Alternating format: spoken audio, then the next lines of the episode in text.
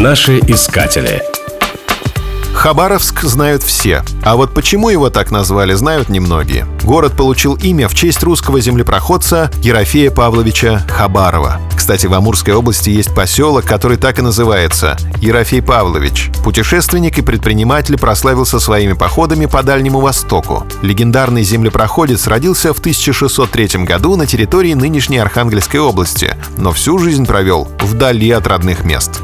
Свой первый большой поход Хабаров совершил в возрасте 22 лет. Водным путем казаки прошли от Тобольска до полуострова Таймыр, где находился первый русский заполярный город Мангазея. Плыли на Коче, небольшом парусно-гребном судне. Корпус сделали такой, чтобы он мог выдержать сжатие льдами.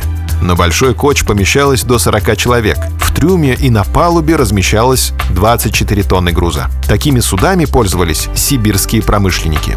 Потом Хабаров поселился в верхнем течении реки Лены. Занимался скупкой пушнины. Так как Ерофей Павлович был одним из первых русских поселенцев в этих местах, ему было велено выдать из казны награду — 500 рублей. Деньги он, однако, не получил. Позже в устье реки Куты он открыл соляные источники и построил соляную варницу. Сейчас в этом месте находится город Усть-Кут. Возле устья реки Киринги Хабаров распахал земли и построил мельницу. Казалось, дело было налажено и пора почивать на лаврах. Однако казак попал в опалу к местному воеводе. Тот запросил чересчур большой налог за землю. Хабаров воспротивился. В результате он лишился всего имущества и был посажен в Якутский острог. На свободу Ерофей Павлович вышел только через несколько лет.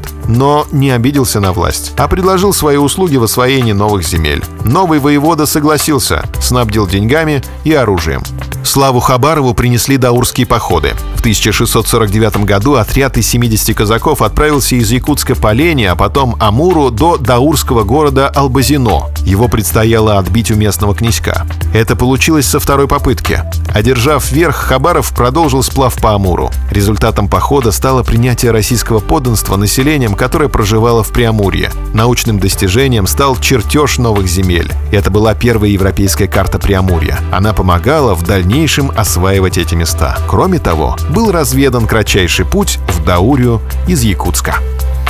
Наши искатели.